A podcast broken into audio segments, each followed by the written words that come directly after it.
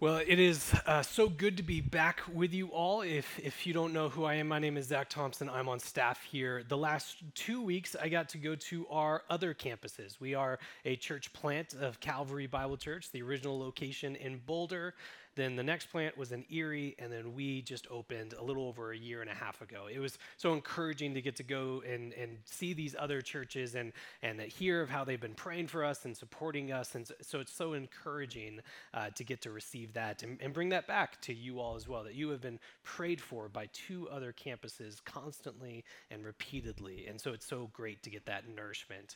But it's good to be back, and, and especially at this time when there is a lot that is going on. We are playing favorites between our two services for the next three weeks. Uh, the next two weeks, you guys are our favorites. You have to change very little, uh, just your SBF numbers maybe, and bring in a chair as we are taking things outside for the next two weeks. August 7th, August 14th, we have one service at 9 a.m and uh, bring a lawn chair for that. We will get to worship outside. There's a lot that's good about this. We get to meet as both services together, uh, reminding ourselves that we are one church in this building. Uh, we get to give our kids' ministry a break so they can catch their breath before launching into the fall. Uh, and we get to, to worship in our community, in our neighborhood. And last year when we did this, we saw people walking up, seeing what was happening, and, and join the church from that. So next two weeks, bring a lawn chair, 9 a.m. service service. Uh, we are outside at,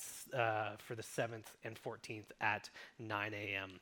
And then on the 21st, second service will be our favorite service, as directly following that, we will have uh, a time for us to get excited for what God will do in this next ministry season. It is our fall kickoff. We'll have some food, we'll potentially have some ice cream, and, and eat a lot of stuff, play games together, get excited about what God has done in this past year, look forward to what He might do in the next one.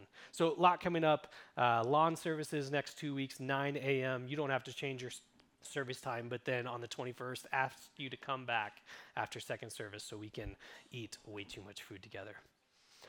A lot going on, but excited about our, our uh, service that we get to have as we worship God together. And, and as I've uh, prepped this message, uh, I, I was thinking about how fortunate I feel to have such great relationship with my in-laws. Uh, this this summer, uh, back in June, we, for a week, got to spend time with them. And it was such a good time of, of rest and community. Uh, my, my in laws are two of the most generous and loving people that I've ever met. In, in particular, I'm close with my father in law. He's a pastor out in California. And so, whenever I have questions about uh, ministry, or I don't know what to do, or I feel completely inadequate, happens about every 12 minutes or so.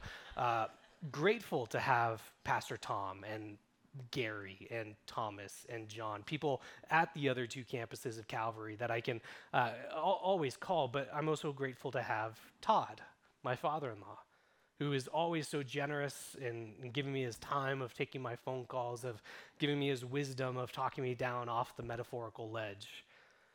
I feel so fortunate to have such a great relationship with my in laws because I know that's not the case for everyone being an in law, or in fact, having an in law, it can be a very difficult relationship to have. And I, I, know I'm not breaking any new ground on this. It took Google 0.48 seconds to find 23 million pages containing in law jokes. It's a tough relationship to have, to maintain. And uh, yet, it can be such a beautiful one as well. I've felt the effects of that. And yet, what I have received from my in laws pales in comparison to what Moses has received from his. We're doing this series that we're calling Unsung Heroes, looking at the examples of faith of people that are recorded down for us, people that we might not have even, even heard of before, or maybe we've heard of them, but, but they don't readily come to mind. And as we look at these unsung heroes, we too want to be people of faith. How can we follow their example of faith that they leave for us?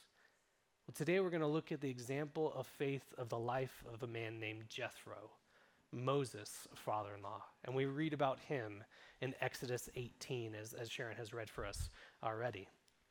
I do want to catch us up in the story so we know what has happened to get us to Exodus 18. So, God has selected one nation, one people group, the Israelites, Israel, to be his people, through whom all the world might know that he is the one true God. And he has cared for his people, he's protected them, he's loved them. And no more is this, is this uh, easily seen than when a famine strikes the land. And how will his people survive this? Well, God provides a way for them to be protected, provides a home for them in Egypt, the most powerful nation at the time, where there is food aplenty. But then some time passes, and then more time passes. And all the while, Israel as a nation has been growing, becoming more numerous, much to the fear of Egypt, who's looking out the corner of their eye and wondering, what if they turn on us? What if they conquer us? And so instead, Egypt turns Israel into their slaves. They treat them poorly, making them do all the jobs that they don't want to do themselves. And God's people cries out to God for rescue. And God will indeed rescue them. He does so by raising up this man, Moses, who will go to Pharaoh and demand that he let his people go. But along the way, Moses does something a little bit interesting He is his wife and his two sons, and he sends them away, sends them to Jethro, his father in law. And we see in this a little bit of the character of this man, Jethro, that he is a man of trust, he's a man of good integrity. And we see this most clearly when, when Moses does rescue the people. They come out of Egypt, they, they make it through this most powerful nation at the time and Jethro goes to give his family back.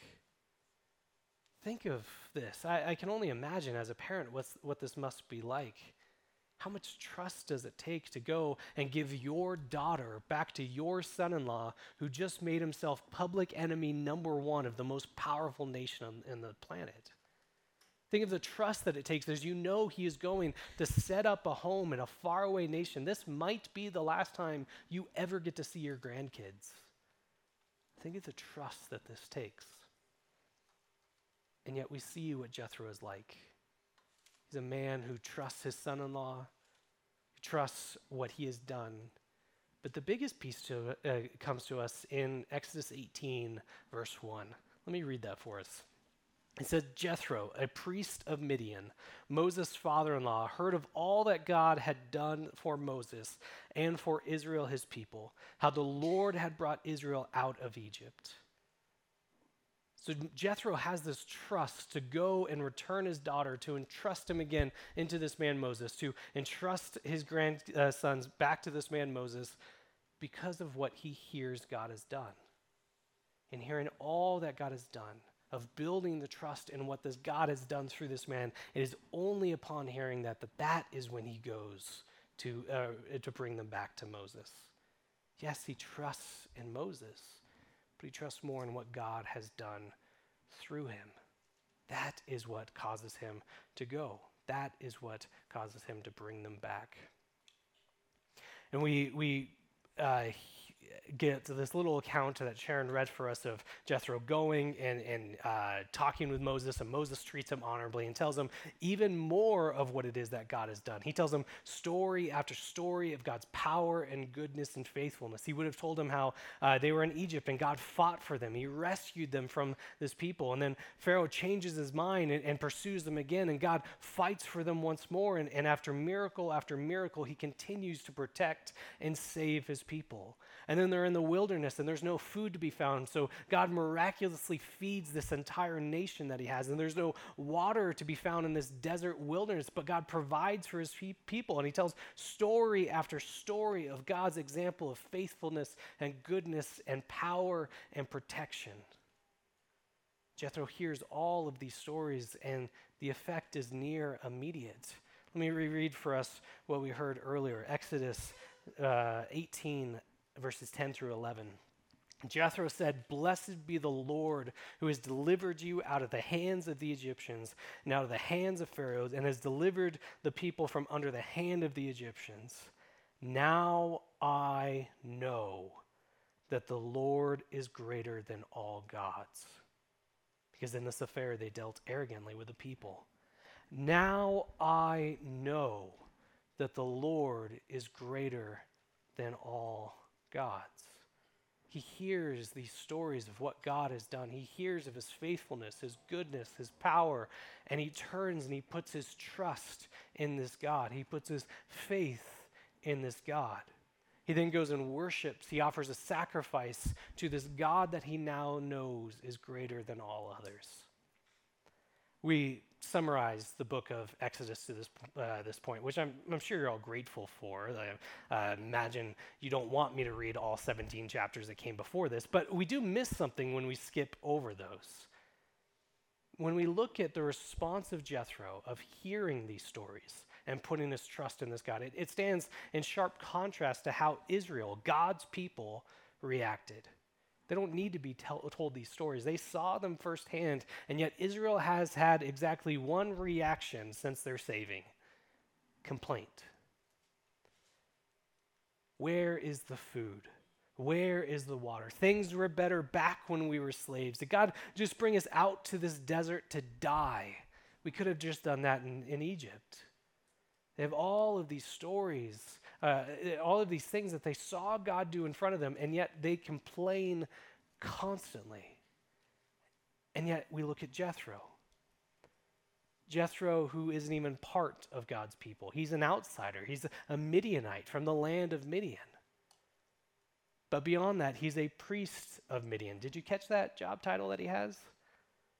Means his job was pointing people away from the one true God. His job was offering sacrifices on behalf of the Midianites to other gods. And yet he hears these stories. He doesn't see them, he doesn't experience them. He hears these stories and he says, Now I know the Lord is greater than all other gods.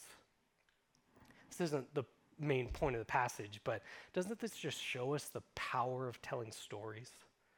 The power of, showing each other what God has done, who He is, what He's like, what He's accomplished on our behalf. And this is what we want to be about as a church. It's why uh, a few weeks ago we had uh, the kids who were part of Kids Week come up to this very stage and, and sing songs that they were using to worship God throughout the week. This, this wasn't a performance. This wasn't for us to say, oh, look how cute the kids look. This, this wasn't anything like that. It was to remind us God worked the week previous. God was present. God was working in the lives of kids and the volunteers who were here to make this happen. God was at work in, in that week. We've had a couple times where a few of our high school students who went to El Salvador came up and, and talked what they were going to do, what they did do. It wasn't to show pictures of what things are like in El Salvador, it was to show that God is working in El Salvador.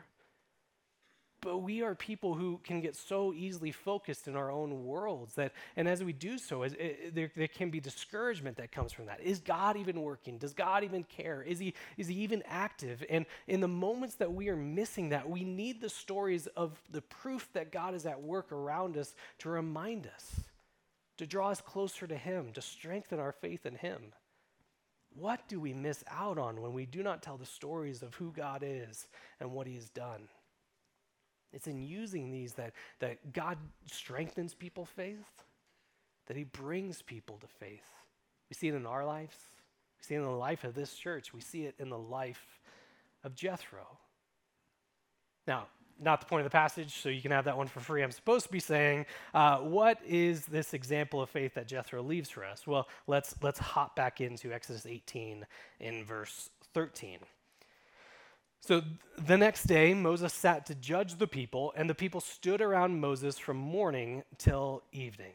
So the next day, so the very day after Jethro starts to put his trust in this God, the very day after he hears all of what this God has done and, and believes in him and worships him, the very day after he turns from being a priest of Midian to being a follower of this God, we have this account of Moses judging the people. Now, this was a very common act at the time, and really for a long time throughout human history until governments became a bit more complex. When two people had a dispute that they couldn't resolve themselves, they would take that dispute to the leader who would then weigh in on it and give a judgment. Uh, we see this elsewhere in the Bible as, as, Solomon, as Solomon wisely judges between these two women who both claim that this son is theirs. We, we see it in just about every medieval movie that's ever existed as, as a king is, is holding court. But remember what it is that we've said about this people, Israel. These are the people who saw firsthand God's power and his faithfulness and goodness and still found every reason to complain about it. Imagine what kind of disputes they have towards each other if they have that many complaints about God. His tent is too close to mine. She took my manna. It is probably just like what it was for me when I was a kids pastor, except for the people complaining have more facial hair. And, and, the text itself makes this point clear. It says, From morning until evening, Moses is judging between the people. There are so many cases that not only can Moses not get to all of them, he can't get to anything else. He has been called by God to be the leader over this entire nation. He's been called by God to be the prophet, to tell the people what God is saying to them. He is by called by God to be an intermediary between God and the people. But all he has time to do is be an intermediary between the people and the people. And so he's missing out on what it is that God has called him to do because all of his time is filled up with judging between these individuals. And here is where we see Jethro's example of faith. Because as we look at this account in Exodus 18, what we learn is that faith produces wisdom. Faith produces wisdom, the ability to know and do what is right in God's sight. Because Jethro, this man who's just put his trust in this God, we will see that trust, that faith worked out in his life as wisdom. He sees his son in law, Moses, who is doing something that is very unwise, which is not the right thing for him to be doing. Now, stick with me on this. I can, I can hear you already. I've already acknowledged not everyone has a great relationship with their in laws, and I can hear you saying, oh, of course. He spends one day there, and already he thinks that he knows better. But that's not what's going on with Jethro. Jethro trusts in his God, and that faith that he has produces wisdom. And this wisdom comes out in three different parts in humility, in boldness, and correction. Jethro shows us that faith produces wisdom, which works itself out in our lives as humility and boldness and correction. So let's look at his humility. This is verse 14. When Moses' father in law saw all that he was doing for the people, he said, What is this that you're doing for the people? Why do you sit alone? And all the people stand around you from morning until evening.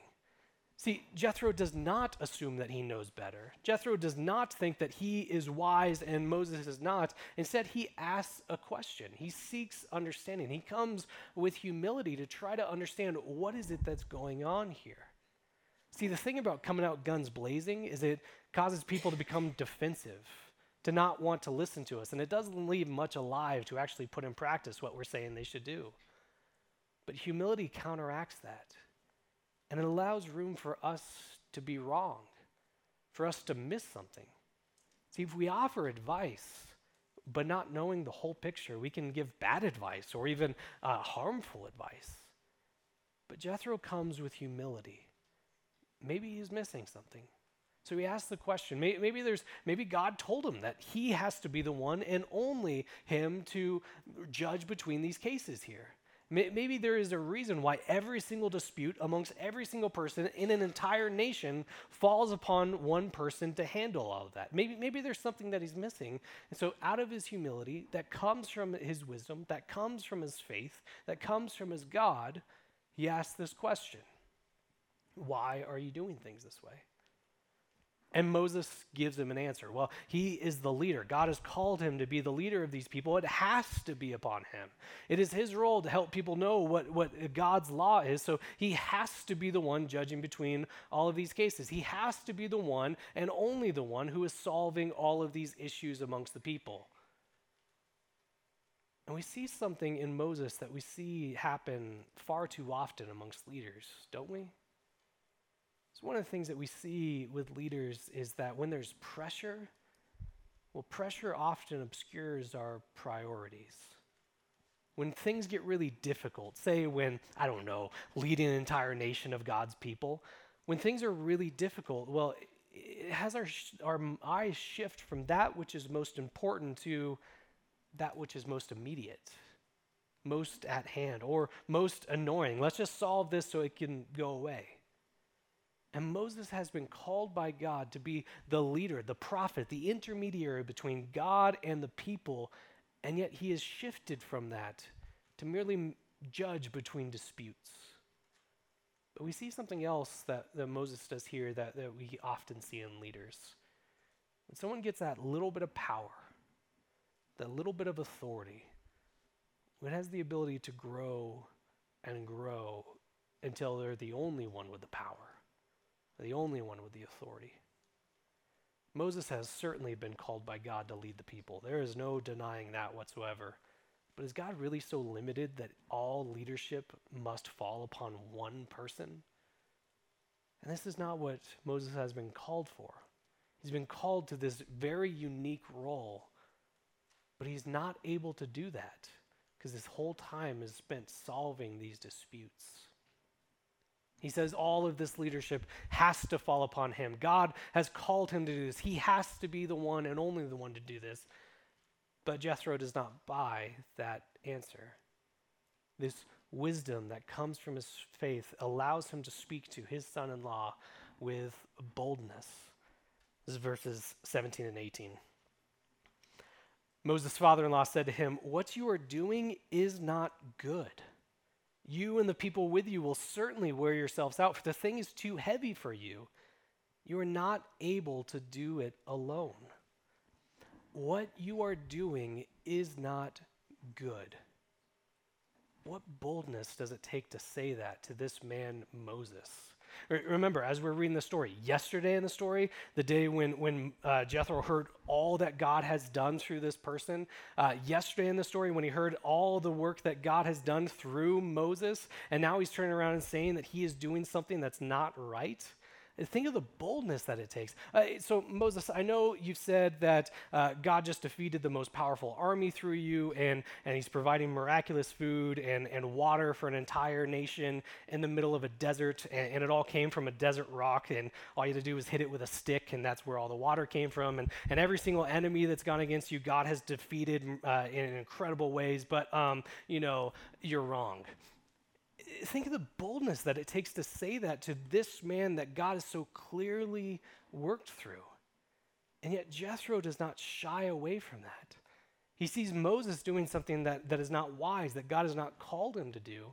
And so he boldly speaks up to this man, despite only following this God for a day, despite hearing all that God has done through him. Now, this phrase, what you are doing is not good, is one that Moses must have heard thousands of times as the people of Israel constantly were telling him that he was doing wrong, that he could be doing things better differently, that he clearly didn't know what he was doing. He's messing up all the time. But that's not what Jethro does. In his wisdom, he comes with humility, with boldness, and now he brings correction. You see, for wisdom, it's not enough to say that something isn't good. It's not enough to say that something isn't wise. Wisdom instead points to the good and better way. And we see that in, in this plan that Jethro gives to him. He, he offers this solution to divvy up some of the responsibility. Never does he deny that, that Moses has been called the leader over these people. Never does he negate that, that God has uh, clearly done some incredible work through this man. It was hearing of the incredible work that God has done through this man that brought Jethro to faith the day before. But what Jethro is saying is that Moses is slipping from that.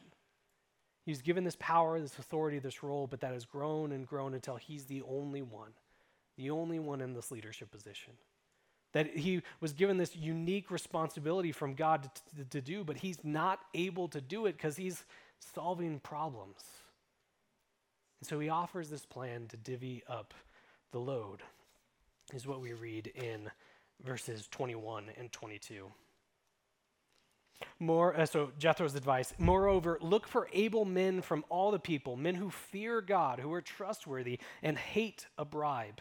And place such men over the people as chiefs of thousands, of hundreds, of fifties, and of tens, and let them judge the people at all times. Every great matter they shall bring to you, but any small matter they can shall decide for themselves. So it will be easier for you. So they will bear the burden with you. So he gives this plan to divvy up the load. And what I think is probably the most important verse of this entire passage is, is, verse 23. What would happen if he does that? He says, Well, if you do this, God will direct you. You will be able to endure, and all this people will also, uh, will also go to their place in peace. So essentially, he's saying, Moses, you want to do this role God has called you to. You want to lead the people well. You want them to know what, what God's way says for them to do. You want them to know God's law, but you haven't been able to do any of that. You haven't been able to do this role that God has uniquely called you to because you're solving problems that you can get men of good character to help you carry this load. You want to be following God's will, but you're missing that by focusing too much on this task instead you're missing what God has called you to. Now, throughout this entire passage, we, we could possibly say, well, how do we know that this is wisdom that's coming from his faith? How do we, how do we know that, that, that that's the lesson that we're really learning from this? Maybe, maybe Jethro is just a wise man. We saw him trust in, Moses before he trusted in God. Maybe, maybe he's just a, a, man of good character. He was in a leadership position before this. Maybe he's just passing on some of what he's learned as being a leader. But verse 23 tells us the purpose and source of this wisdom, and that's God. That God has worked through this man who was a priest in Midian to bring Moses, who is his prophet over Israel, back to God's direction. If you do this, and only if you do this, God will direct you. Because he has slipped from God's direction before this. He was filling his time with things that God has not called him to.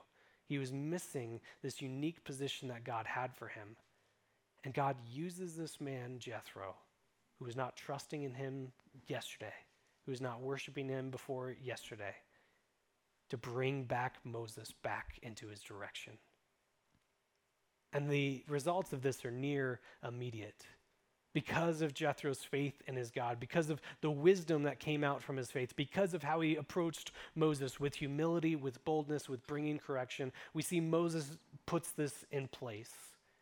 That he is no longer spending all of his days solving disputes, but he is freed up to do what it is that God has actually called him to. And two chapters following this, in Exodus chapter 20, Moses is so freed up that he's able to go up the mountain and receive from God the Ten Commandments. It, it's such an important passage. It's not just because of how memorable it is or, or how uh, it, it's, a, it's a section that people who don't even go to church know about the giving of the Ten Commandments, but it's, it foreshadows the future that God promises for us. That there will be a day that He doesn't just give His law on tablets, but He writes His law on every person who trusts in Him heart that we will not need people to judge between disputes, but we will know from God Himself what is right in His ways. That we will not need other people to tell us what, what is the wise thing to do because we will have God Himself leading us. And we get that picture of this glorious future that we have for us that begins to be foreshadowed on Exodus 20, and we miss out on that completely if Moses is still down the mountain, if he's still solving problems. And all of this comes because the faith Eh, eh, uh, the faith of this, this Midianite, this outsider, someone who's not even part of God's family. It all comes from uh, the faith of a priest from there, someone who's an idolater, who spent their entire life pointing people away from the one true God.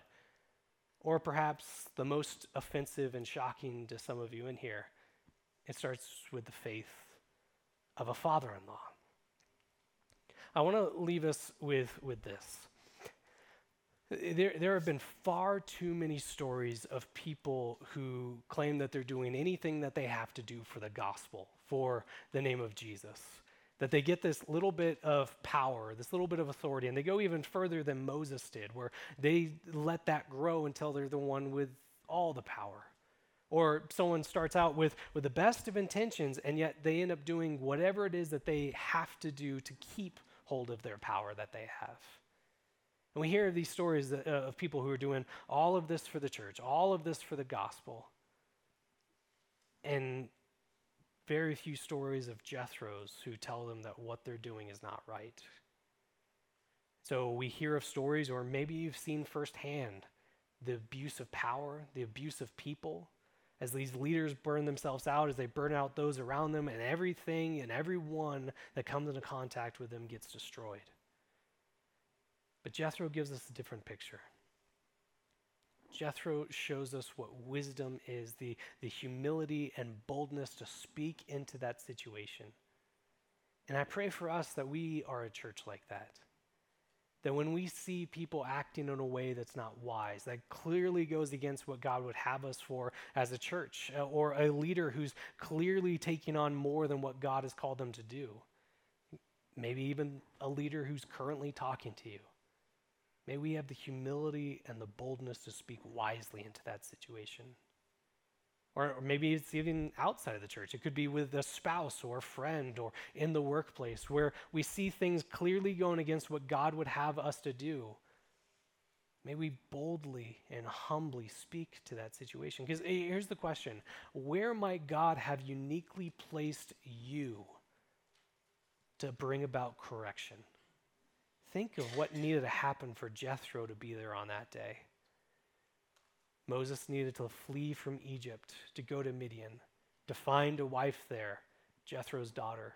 Moses needed to be called by God to go to Egypt, to send his daughter and uh, his wife and, and two sons back to his father in law.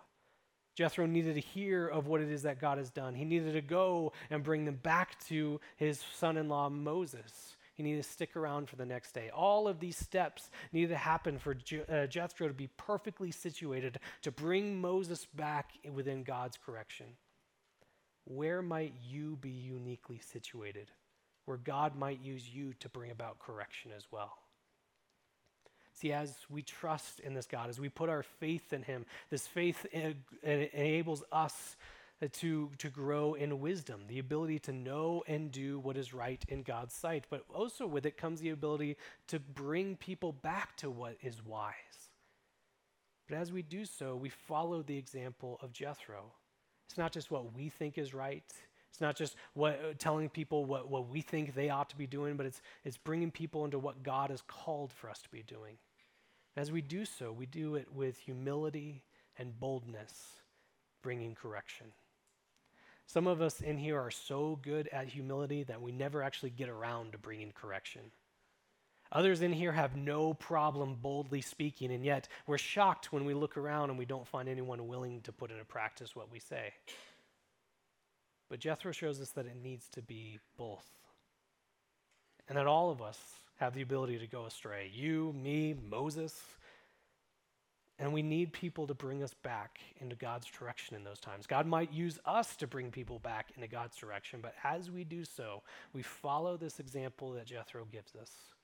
We speak with humility, with boldness, bring in correction. Let me pray for us.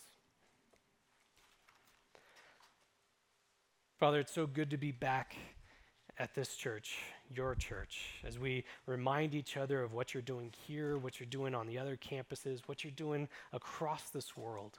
That these stories are so powerful as they shape us.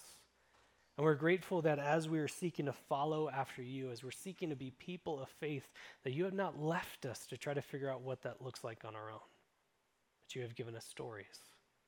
Stories like that of Jethro, a man who has made mistakes, a man who was pointing people away from you before, and yet you brought him close to you, and you used him to bring people back to where you would have them.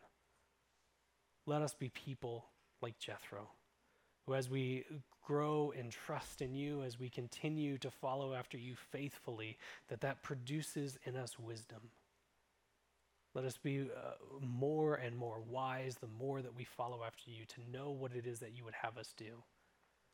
But let us also be willing to follow your directions, to see where you might use us to bring about correction. From the humility that comes from you, from the boldness that comes from you, we are so grateful at the prospect that you might use us to bring people back. We are so grateful that you have used people to bring us back. Thank you for the story of Jethro, this father in law of faith. As we leave here, may we grow more and more in your image, in your likeness, shaped by you. So it's you that we pray. Amen.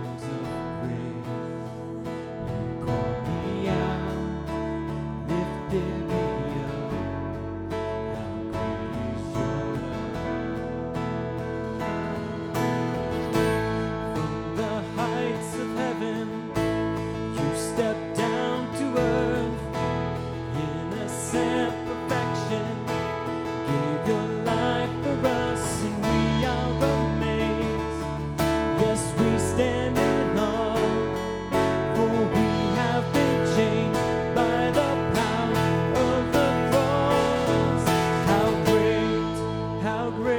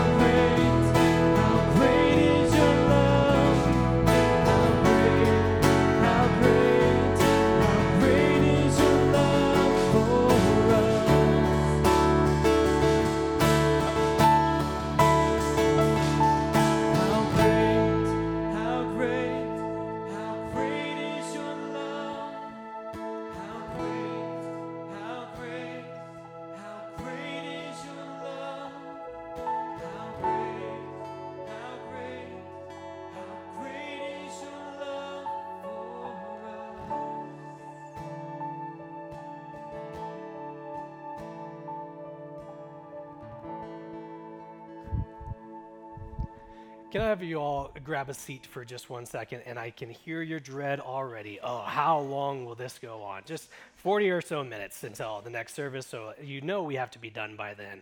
Uh, just want to, to remind us of something. As you might have known, we have been uh, short staffed here at, at Calvary Thornton. Uh, back at the end of March, Matthew Mashad, who was overseeing our community life, uh, saw that it was a great time to head back to Minnesota, where he's from. Just had his, his uh, first child and, and wanted to be around family. Uh, one thing that we're grateful for is he just took a position. I didn't get his permission to share this, so don't tell him that I'm it. He just took a position in Minnesota, so grateful that he has been able to find something there. Um, we've been praying for him, so so glad uh, for this next position that he's had. But uh, we've been searching throughout to see who would take over our community life ministries here. Everything from parking lot to membership. This is cafe, connection, uh, starting point, men's, women's uh, ministries, life groups. It's a it's a big role. I know because I've been trying to do it in addition to my role, and uh, I've been very effective at not doing anything well while trying to take all of this on. Uh, I am really grateful to say that we have hired a director of community life, Justin Hudnall.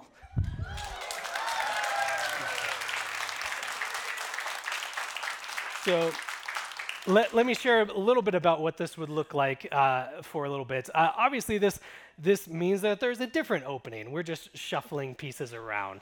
Uh, but what Justin has agreed to do, he's going to continue to help oversee our worship arts uh, as we are looking f- to fill that position now. But uh, eventually, and, and, at least uh, partially in the interim, Justin will step into these ministries to offer leadership and guidance and getting to give them the focus that, that we've uh, unfortunately have been neglecting since the end of March. So I, I'm really excited to have Justin joining the team. He's been part of Calvary since even before Erie, and, and I love your heart for this church, your heart for God's people, and so excited to continue to partner in, in this new way that's what I'm excited about this. What, what are you excited about this, this new uh, position? All of you guys. Um, yeah. Uh, my heart is just for this church, and every person I meet and every relationship that's built is just a blessing to my life, my family's life. And so I'm just really looking forward. God's opened some doors, um, kind of opened my heart, and has given me a lot of excitement. And Zach and I have been, you know, tossing ideas together, and we're just super excited to see what God's doing and how I can serve in this capacity. So I'm really excited, and um, yeah, I'm just looking forward to sharing life and community and loving God together with all of you. Yeah.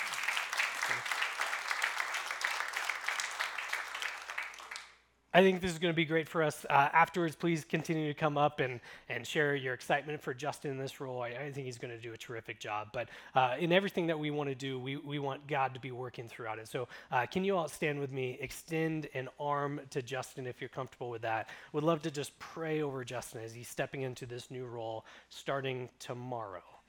yes. You knew that, right? Perfect. Yes. Yes. Father, we are so grateful for the man that you have made Justin to be. His heart for, for your people, your church, is so evident as he has this posture of doing whatever it is that you might be calling him to do, whatever it is for your people. We are grateful for this willingness to step into this position, to see what the gifts that you have put in him will have a benefit uh, to the people as a whole. We are so excited to see what you will do through him as he cares for your people, for your glory, under your ability. So it's to you that we pray. Amen. Remember, next week, bring a lawn chair. We are out on the lawn for it. Uh, it is a family worship service, so with no kids' ministry for it, we will all get to be together. Excited to get to do that. 9 a.m. as we do that. As you go out, may you know more and more of this God who produces in us wisdom, the ability to know what is right in His sight, the ability to call people back to His way. Let us be people of humility, of boldness, as we bring correction in the places where God might have placed us to do so. Have a good rest of your Sunday. See you next week.